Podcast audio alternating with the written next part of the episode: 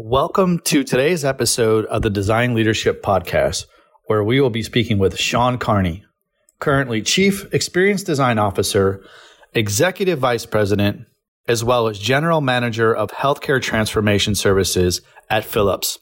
Sean will speak to us and share some insights, inspiration, and challenges he's faced in his 35 plus year career journey working for some world leading companies, driving brand experiences around the globe. Sean will also give us a glimpse into how he is helping to support Philips' very benevolent and ambitious mission to improve the lives of over 2.5 billion people around the globe. Welcome to today's Design Leadership Podcast, where we're speaking with Sean Carney. Sean, great to have you. Welcome to the show. Thanks for the invitation. Happy to be here.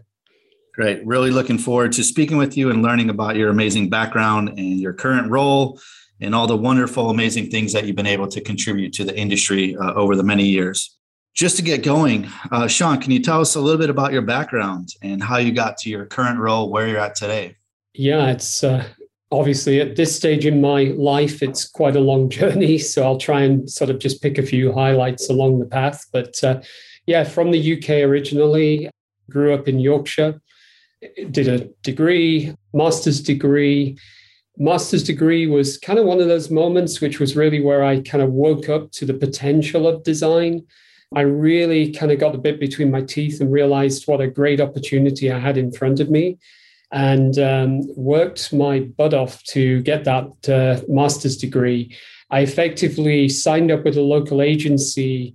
I was working in, in Birmingham and throughout uh, the two years I spent doing my master's, I was also part time working through the weekends and through the evenings, designing and delivering consulting projects through this agency, which meant by the time I graduated, I had this huge portfolio of products that had actually come to market.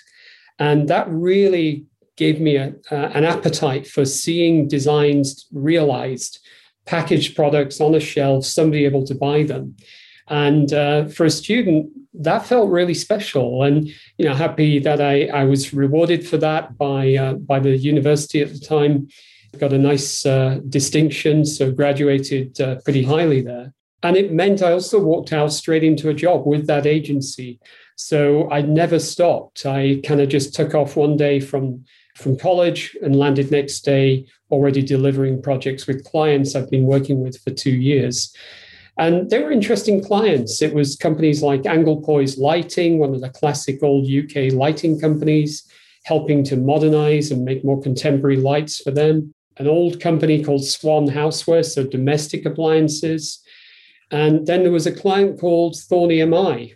And Thorn EMI, a little like Philips, actually, now in hindsight, was an industrial diversified conglomerate. They did everything from entertainment to washing machines domestic appliances, all sorts of different products. And what I realized in that point was I didn't like being only a consultant to these companies. I really felt that once I'd handed over my beautiful concept, that the concept inevitably got lost in the implementation through to production. And I realized that this was like a year into my career at this agency. I didn't know enough about what it took to commercialize a product and to take it into full scale production.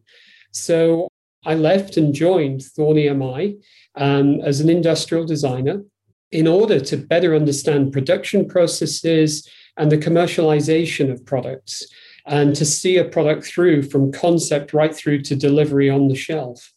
And uh, that was one of those defining moments, if you like, because I was pulled in to production lines, to production meetings. I'd go evaluate tools as they came, as they were being formed, and really get to grips with the production process. So, really cut my teeth in an oily factory in the backwaters of Birmingham, understanding how stuff got made, which was fantastic. And then, fortuitously, Thorn EMI got bought by a Swedish conglomerate called Electrolux. And the design director of uh, Electrolux came to visit us and Christian Klingspor, his name was. And uh, he invited me to then come to the main Electrolux site just outside London to help form a UK studio for Electrolux. And that was exciting to be there at the beginning of that. And we got to work on a much broader portfolio of products for domestic appliances and uh, vacuum cleaners and things like this. And uh, it was a great time, you know, working across all of these products. Spent some time down there. Then we uh, set up a new studio up in the north of England and uh, had some great uh, talents join me there. And I know you've spoken with people like Phil Thompson, maybe Paul Flowers, um, some senior design leaders around the world who've gone on to great things. Well, we all cut our teeth in County Durham working on these Electrolux products. And then we've gone off in uh, different parts of the world. So it was a good, good time. Couple of years, or three, four years there in Durham. And then I was invited to move to Italy to set up a European design center uh, for Electrolux. And that again was one of those aha moments, really outside my comfort zone. I'd never really thought about working abroad, but uh, landed in Italy, an Englishman in a design studio in Italy. None of the designers really spoke English. There was only two. There were two other foreigners in that studio, coming from Brazil, and we were very much the outsiders, you know. And here, here I was hired uh, to help set up this new studio in the Temple of Good Design in Italy and uh, as an Englishman. So it was a rocky few first months. But once we'd kind of broken through and showed that, you know, I was really going to be respectful and understanding and actually wanted to learn from them about the quality of their design, then we broke through a lot of barriers. And what we did over the course of the next four years was really internationalize that setup and grow it from a small core team of about 15 people to at its peak, it was about 80 people uh, coming from, I think, 25 different nationalities. And that was also one of those moments when I realized that the creativity within a design team can be really stimulated and put on steroids by bringing in people from diverse cultures with diverse perspectives. And the diversity of the nationalities and the cultural backgrounds really helped us achieve some amazing results in that design studio. It was a really amazing time to be part of that uh, that journey as well. So nice time in Italy, beautiful part of the world to live, learned a lot, and then with that, uh, I was pretty successful apparently because I was then invited to move to head office in Sweden, uh, to Stockholm for Electrolux. And uh, there I took on a global role where I was responsible for brand experience. And that was again was, was a different animal for me. So I was moving from working in factories, developing products, to now thinking more about how do we articulate the brand through product experiences. So how does the how do the brand attributes now manifest themselves as physical, tangible products? And as we started to think about that, we said, well, we've got to think more holistically. We've got to think about brand experience across shopping, about post sales, pre sales, about out of box experience. And we started to touch and build all these propositions around brand experience. And uh, that was, again, a, an amazing time to go deeper and uh, really, you know, understand how to work with the different regions. So the Brazilian team, the Chinese team, the North American team, understand local needs, local cultures, local variations on a theme, and drive consistency for the brand at the same time. So a lot of learnings from, from that role. And by this point, I'd been 17 years or so in, uh, in Electrolux at this point. And I'd been working with a local startup agency in Stockholm, and it was run by a couple of Finnish guys, Jari Olako and uh, uh, Andreas Rosenlev. That was the one, Andreas. And together we, we had this agency called Grow, and we really then started to look at how can we bring this notion of brand experience to life with various other clients. And this was like, again, a, a moment for me where having come out of large enterprise into now an agency background, I got to work on all these cool brands. So we were doing work with Saab at the time, with Lexus Automotive, Bang & Olufsen. And then my particular account was uh, Iittala, which is a, a kind of everyday luxury, as we as we termed it, everyday luxury tableware and homewares uh, company. And I spent a lot of time in Finland, kind of defining who the brand is and how it would manifest that in their portfolio, which was again a fantastic, uh, fantastic opportunity. We had a lot of other clients, but then I got pulled into another Swedish Finnish company called Assa Abloy. And they just acquired a global brand called Yale, and it was a security brand and security company. And I was asked to help redefine the Yale brand and try and create some value from it. And with that, I moved from Sweden to Atlanta, Atlanta, Georgia. And um, we started to build out this notion of uh, security and security points uh, stores. And I was building these stores in South Africa. These were uh, franchise stores in uh, Philippines, in Russia, all over the world. I had development teams now. I was appointed to be vice president of their engineering and uh, product development, so moved beyond design. And um, with that, I had teams literally in every part of the world. So for the next three years, I spent my life on an aeroplane, literally circumnavigating the world. And cool as that was, and interesting as it was, it got old. It, I got really tired, and it wasn't good for family life. I'd spend three weeks in the air every month and really came to the agreement with my wife that we needed a lifestyle change. And fortunately, at that point, HP approached me and asked me to join Hewlett Packard in San Diego. And anybody who's visited San Diego knows that's not a tough sell. It's a beautiful part of the world. And it was to really come in and help establish uh, an experience design capability in HP. And the good thing was we'd had a lot of great work going on already. Sam Lucente at the time uh, up in Palo Alto had already set the foundations in place. And so my job was a lot easier then that the barriers had been broken and now we had to establish capability. So um, that was fantastic. I got to work with IDEO, with Frog, with DesignWorks, Astro Studios, uh, Smart Design, all the, the cool names in the world of design in North America. I was working with them. And through that, really, then in a very short space of time, able to really drive some amazing products. And what HP did for me was open my eyes to a whole other world of digital propositions, of connected experiences, of smart devices, and you know, working on the early days of the Internet of Things with uh, connected devices. So it was a really breakthrough moment uh, when I when I did that. And then as I was sitting enjoying the sun on um, uh, Carlsbad Beach one day, and uh, I got a phone call from a headhunter, would I be interested to join Philips? And um, I've got to say, I, I said no a couple of times, and then they eventually got me on a video conference with Stefano, and uh, Stefano convinced me to come and pay a visit uh, to Amsterdam and meet with the team. And um, again, I, I wasn't convinced even after meeting them. And it was only when I finally met the new CEO, Frans van Houten, who was just about to take on Tennessee for the company. And he talked about his vision, his mission, what he thought the purpose could be for Philips. That convinced me to leave sunny California and move to beautiful but somewhat grey, somewhat rainy Amsterdam. So, uh, so that's where I am. Yeah. Amazing journey, Sean, to say the least, uh, around the world. Some amazing companies, some amazing opportunities to uh, really drive design across all the touch points, as you mentioned.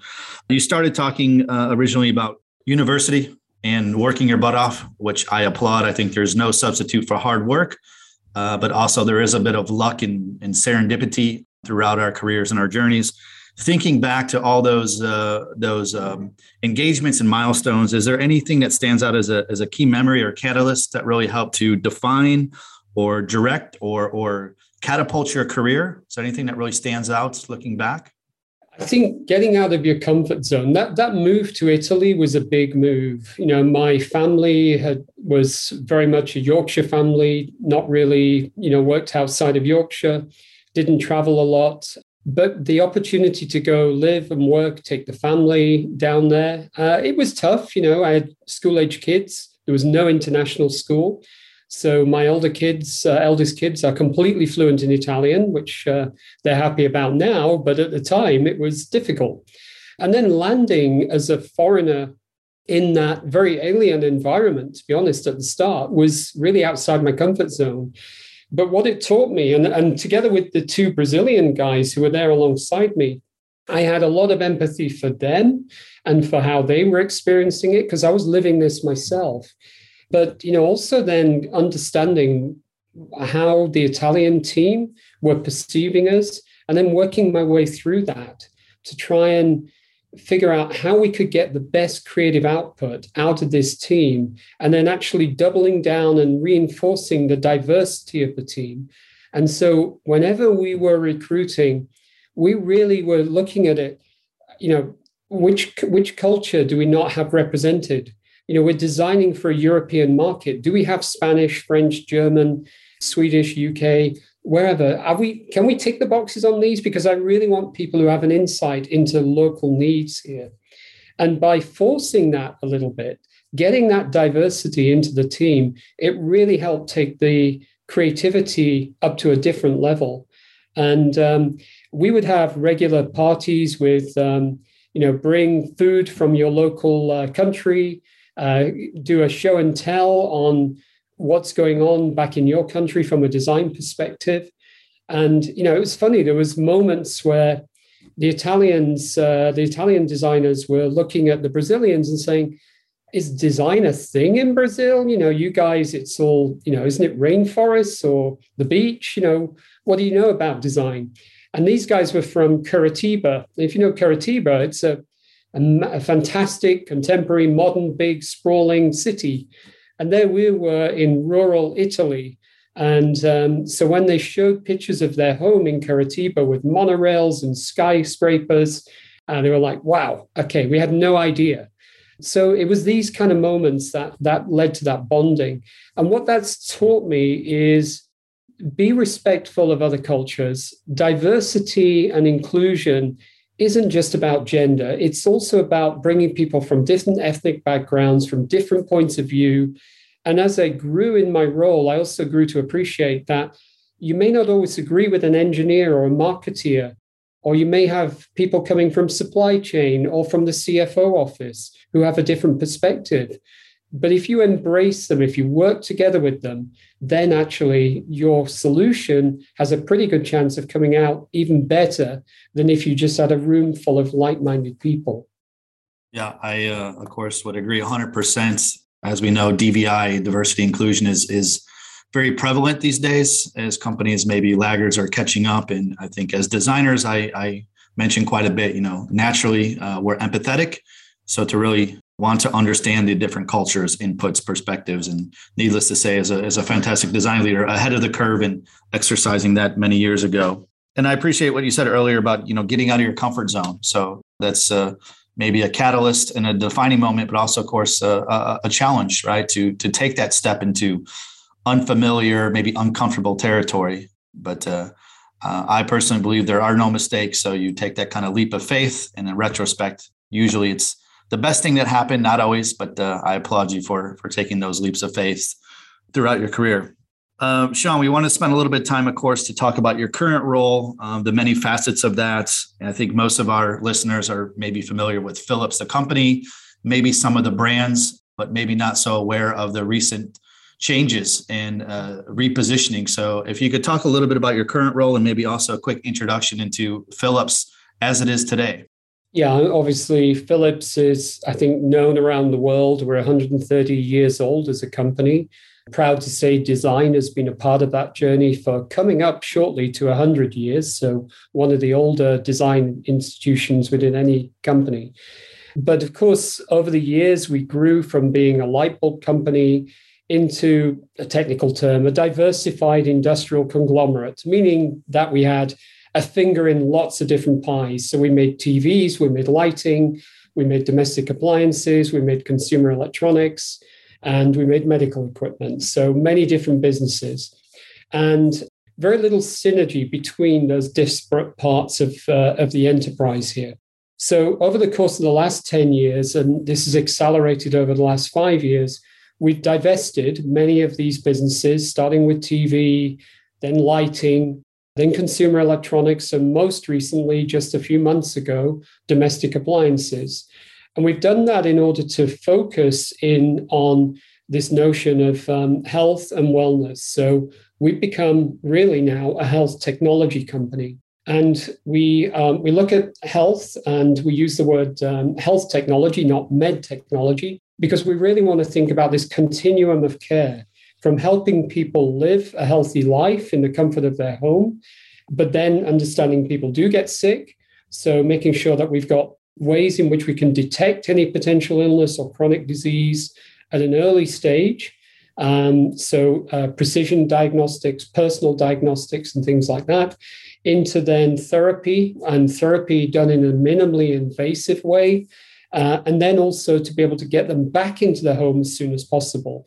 So we think about this continuum of care end to end. And that's really forced a cultural change and a way in which we operate the business has changed. So from a, com- a diversified conglomerate now into an operating company mindset. And in an operating company mindset, it means that we, of course, now want to get more leverage around consistent experiences, common components, and leverage knowledge across the entire organization, across the company. And as we've done this to the enterprise, we've also had to, of course, adapt and change the way Philips design operated. So, the Philips design of the past was very well known for doing design probes, for um, being consultants. And we were not only consultants to the outside world, we were also often consultants to the business units across the Philips portfolio. Now, as we've morphed into this um, now operating company mindset, we've restructured design to be much more of a function, a recognized function within the enterprise. And it's a subtle difference, but it is a difference because with that functional responsibility comes also the it becomes important to have a functional perspective and bring a functional mindset into uh, defining strategy, defining portfolios, and showing functional leadership in terms of owning end to end experiences. So it's meant a lot of changes. It's difficult to do justice to that without visuals and diagrams, but you can imagine now that um, we've got design teams embedded in R&D teams in uh, uh, business units around the world the designers are not just there to do delivery, as it were, to respond to briefs. The expectation is that design is also part of a leadership team. So, our design leaders sit in an integrated leadership team across these business units. And together with perhaps a clinical leader, a marketing leader, an innovation leader, they contribute to the portfolio selection and to the investment choices within those businesses. So, and that demonstrates then real functional leadership, if you like. Yeah, thanks for the um, overview there. And uh, needless to say, a lot of uh, changes, uh, a lot of lifting and shifting, if you will. And uh, as you mentioned, going on 100 years, I think most of the world outside in looks at Philips as a design leader, a design led organization. But regardless, we know internally, Sean, that there's always challenges or slash opportunities uh, presenting themselves so, given the current states, or just in general, what you can share, would you mind to let us know any of the challenges that you're facing right now, macro or micro, that are going on within Philips? Yeah, I mean, obviously, we're coming out of you know 18 months, coming up to two years shortly of, of pandemic, which obviously did a, a caused a, a major reset on the very customers that we're targeting now. So, healthcare providers globally. Now, along with the changes I mentioned on design, uh, along the way, the CEO, frans van Houten, also asked me to take on responsibility for our consulting business. Now, this is not design consulting. This is our consulting where we go into healthcare providers around the world, into hospitals, and we help redesign, redefine care pathways. We look at optimizing their operations, optimizing the way they care for patients, and um, improve care delivery in those hospitals. So that's a team that I then inherited of uh, former CIOs of hospitals, former chief nursing officers, people with medical backgrounds, nursing backgrounds. um, who really understand the context of the way healthcare is delivered. Now, when the crisis hit, when the pandemic hit, there was immediate rally, immediate call to action. So we have um, a, a part of our offering is interim management. So immediately we were asked to redeploy managers to go in and set up surge centers in Washington, in California, in different locations around the world to manage COVID patients. We also then had um, uh, departmental managers go in and look at how to split flows between COVID positive patients and regular patients. And doing that also then led to opportunities to think about insights into how could technology help? How could we help redesign a pathway within inside a hospital? And this is where the two worlds of consulting and design really come together. So the way in which we find out what the problems of the staff are, the problems of the patients are, the problems of the operating team at the um, at the hospital is, is we use a design thinking approach, and we do that by putting designers on site in the hospital and running co-create labs where we can really get the nurses, the clinicians, and the patients to kind of give up their needs, their wants, their desires, their wishes, and as designers we can help them articulate those needs. We can envision those needs. We can start to illustrate them for them. And through that, start to really map out uh, an enhanced journey, a more streamlined, more effective, more patient friendly way of delivering care. So that's kind of some of the changes that have been going on. And we've seen now healthcare systems coming under so much pressure because of not only dealing with the COVID patients, but the backlog of elective surgeries that had to be delayed as a result of the pandemic. They're under enormous pressure to try and recover that. Now, at the same time, of course, they're investing heavily to try and prepare themselves for any next event, for any next wave that comes at them. So we're using design thinking approach, this co-create methodology to think about how we set up more resilience, more resilient healthcare systems going forwards, which means now that you know I've got designers working with government ministers, uh, the federal government in North America, redefining or thinking about what does a resilient healthcare system of the future look like, and impacting government policy. In fact, one of our designers actually double hats between being a design leader for a region and also being our government relations uh, leader for that region, and which I think in design circles that's unheard of that you have this kind of dual responsibility dealing with governments and dealing with design and bringing those two worlds together to use creativity to unlock the problems of a government or a region and find creative ways in which we can solve it which is yeah this is the bit where i get really excited about the potential of design you know? yeah amazing to hear and lots of opportunities through this crisis given the fact that we're still um, hopefully coming out of covid but still in it. I would be remiss to ask uh, just high level sean if if there's been any implications both positive or maybe negative for you and, and your teams and operations with, with covid. How has that affected you and from a from a leadership and, in, in, let's say operational standpoint with your teams yeah, I mean, obviously, access to the hospitals has become increasingly difficult because they were, you didn't want to risk spreading infection, you didn't want to put your people at risk. But nevertheless, we had a lot of brave souls who were out there helping keep the place running and keep the lights on and uh, making sure patients were seen and did, uh, did get the care they needed.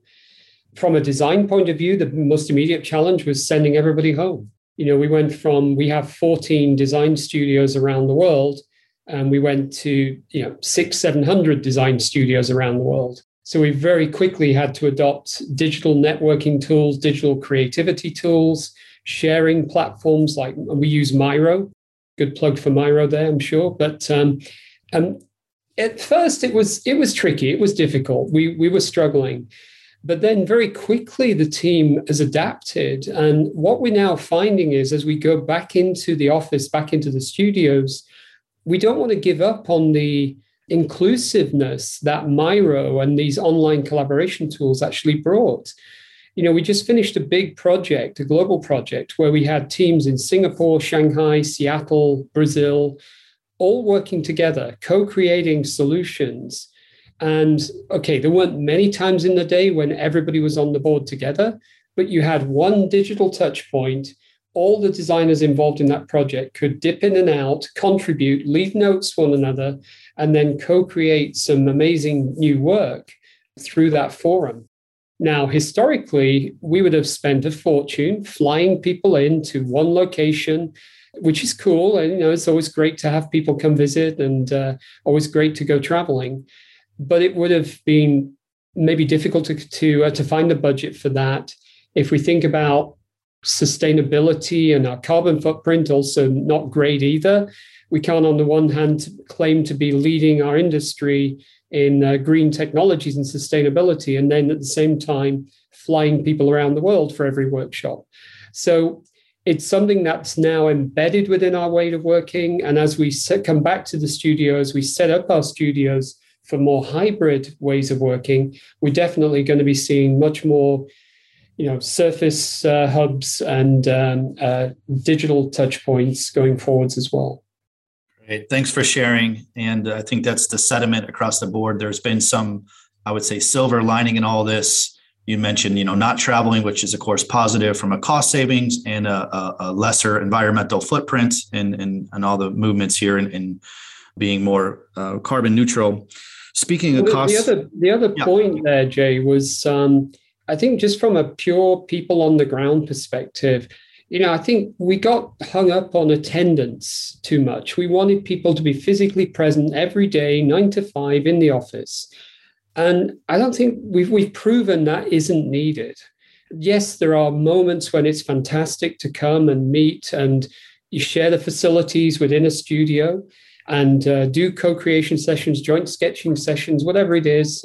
But it's also we've been more respond we're now more uh, aware of that people have a life. They've got kids they've got family they've got dogs to walk. And actually if you respect that kind of side of things they're going to come and do better work and be more engaged. If you give them the space give them the time create the flexibility for them to uh, to take care of their life outside of work as well and uh, I think that's also driving commitment and engagement uh, going forwards.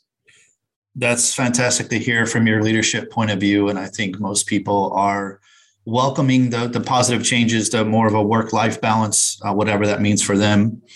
You had mentioned before again uh, something around cost savings, which is you know a positive effect of this uh, reduced travel. Speaking of savings and investments, maybe not so much at Philips, maybe so uh, as being a design led company, but also looking back at your other roles in these global conglomerates. How have you helped to convince the business to invest in design, or did you need to? Uh, it's an ongoing dialogue. There's no free ride, but I think we've proven. I mean, yes, I inherited 80 years of design excellence. So, you know, I had a, the fortune of um, standing on the shoulders of, of some great people before me, from Stefano to Bob Blaich and everybody before him. But of course, it's a different company, different managers. Um, not all of them are familiar with design. And once we moved beyond consumer products, where the role of design was very clear, very understandable, once you move into the world of healthcare, the role of design was a lot less clear to people. So that's meant we've had to really continuously educate, update, and, and demonstrate the value that we can bring. Now, you know, I wouldn't say anymore that we're a design led company, but what I would say is that we've been instrumental in helping clarify the purpose of the company, the mission of the company. And I would say now we're more of a purpose led company than ever before. And the purpose is around very much improving the lives of people around the world. And we've got two and a half a target. We we report on a target to the markets. Two and a half billion lives improved is our target. And we then even subdivide that and say, out of that two and a half billion, we want 400 million people in underserved communities who currently don't have access to care. We're going to make sure that they have access to care. So that's really compelling for people. And designers, of course, are highly motivated and inspired by that journey to bring care to those who need it most. And um, when you start to get into that, then you know, forget about the badge of design. It's just we're on a mission. We want to get this done.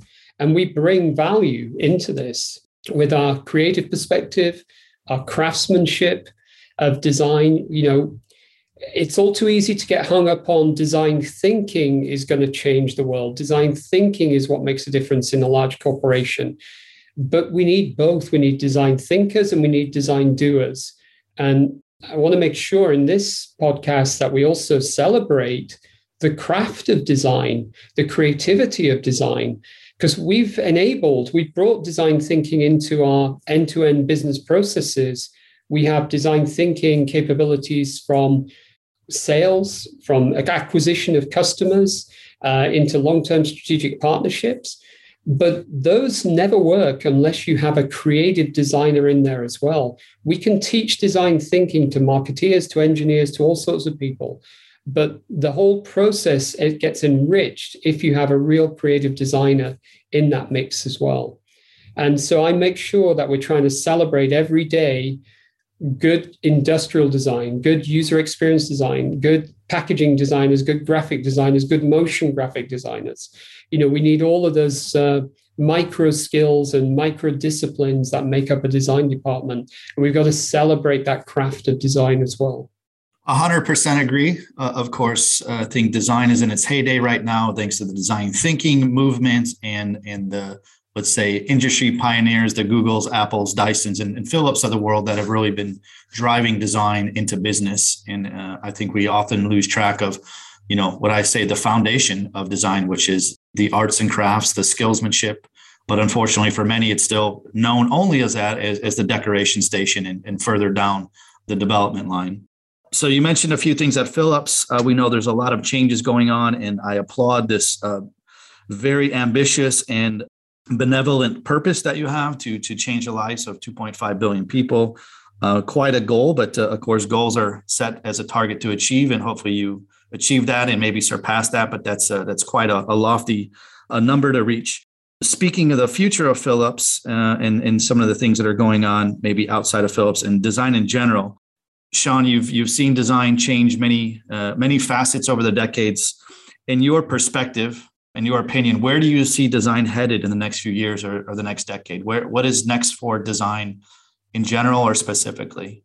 I yeah, we we're part of a number of forums thinking about the future of design education at the moment, and uh, it's great working with people like Don Norman. Uh, we're part of a forum with Don, kind of challenging you know the the way in which universities are educating designers, and again, we, we're going to need more. And Tim Brown first coined the phrase, uh, you know, T-shaped profiles, and it's become a little bit kind of old old school now. But we absolutely do need people who have a depth in a particular discipline. And that can be at a craft level from an industrial design perspective, you know, celebrating the beautiful object and crafting beautiful products or UI or UX or packaging or graphics, whatever that is. But equally, they need to understand how that applies in the context of a diverse team, of a, a multifunctional, cross functional team.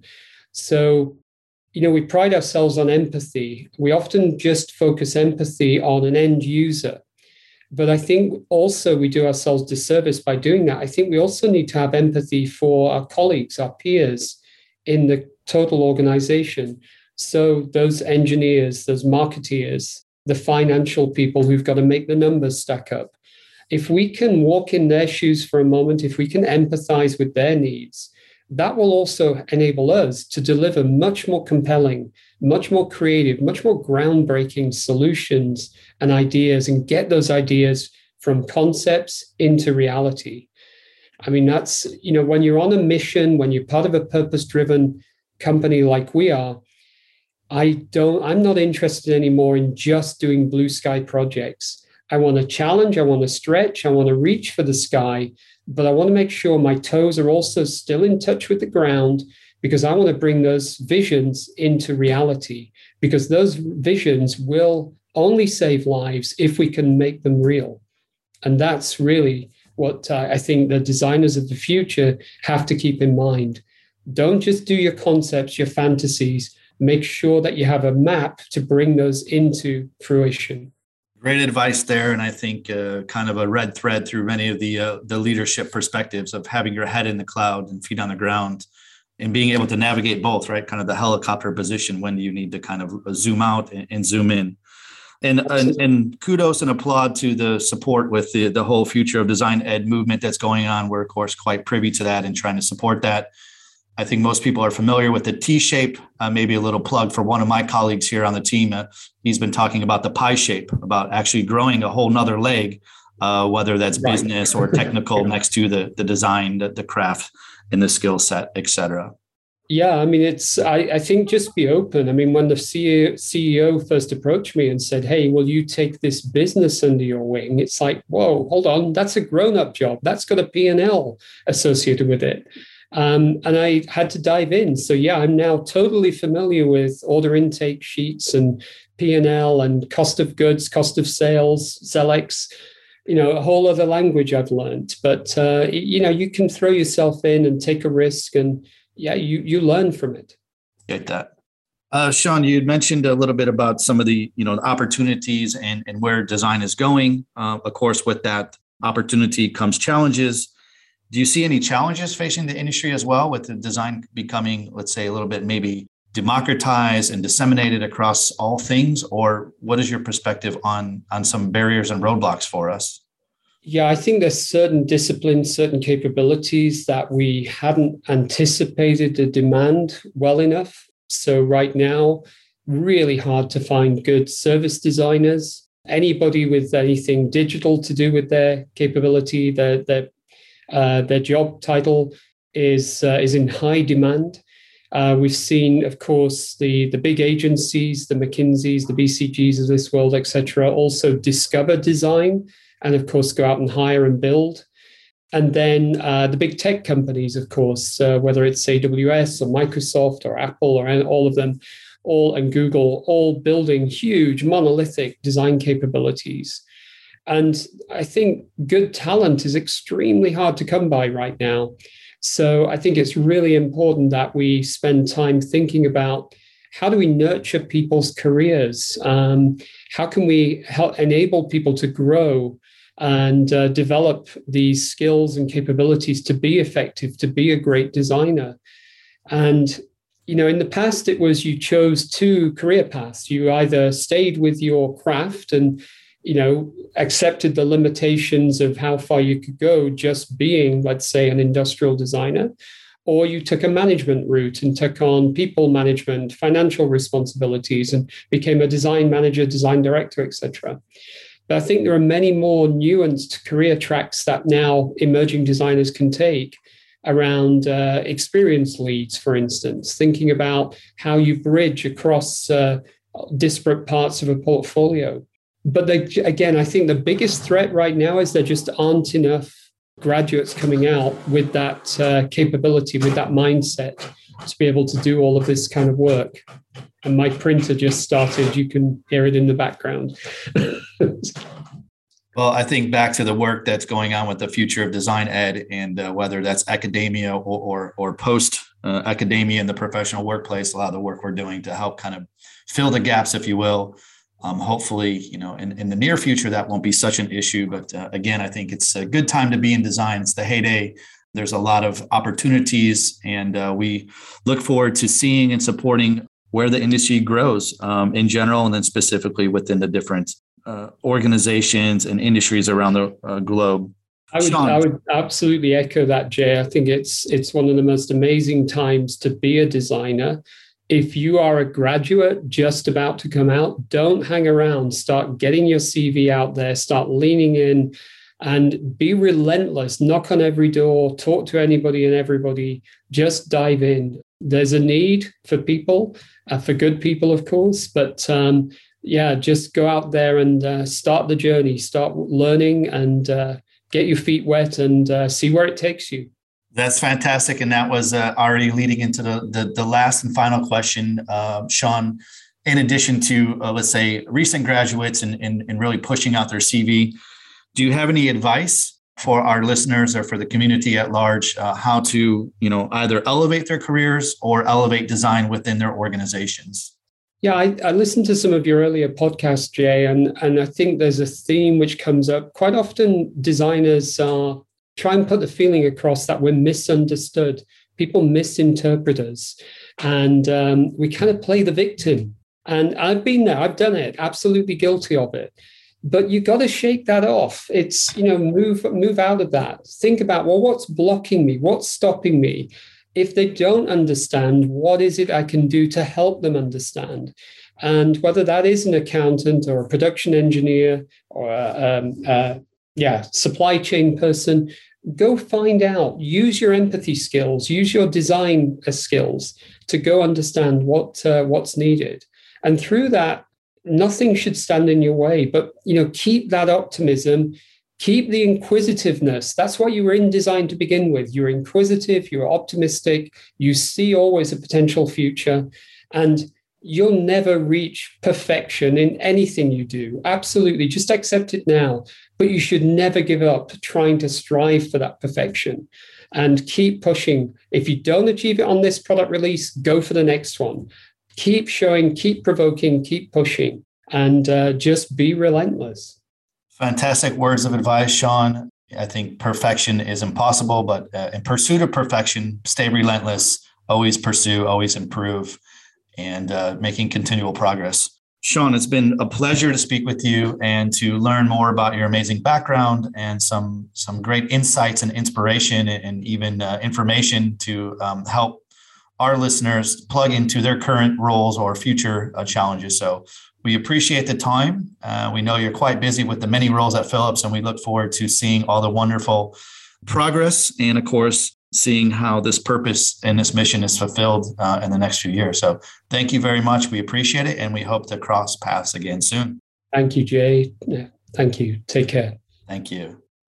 Thank you for joining us for this session of the Design Leadership Podcast. I do hope that you gained some valuable insights and inspiration to help further you along in your path in design leadership. If you would like to learn more on how myself and my colleagues have helped to empower design leaders for the past 22 years through consulting, coaching, educating, and uniting design leaders across the globe, please check out our suite of services found online at empowering.design. I wish you the best of success in your design leadership journey and pursuit of design excellence. Be well and stay safe.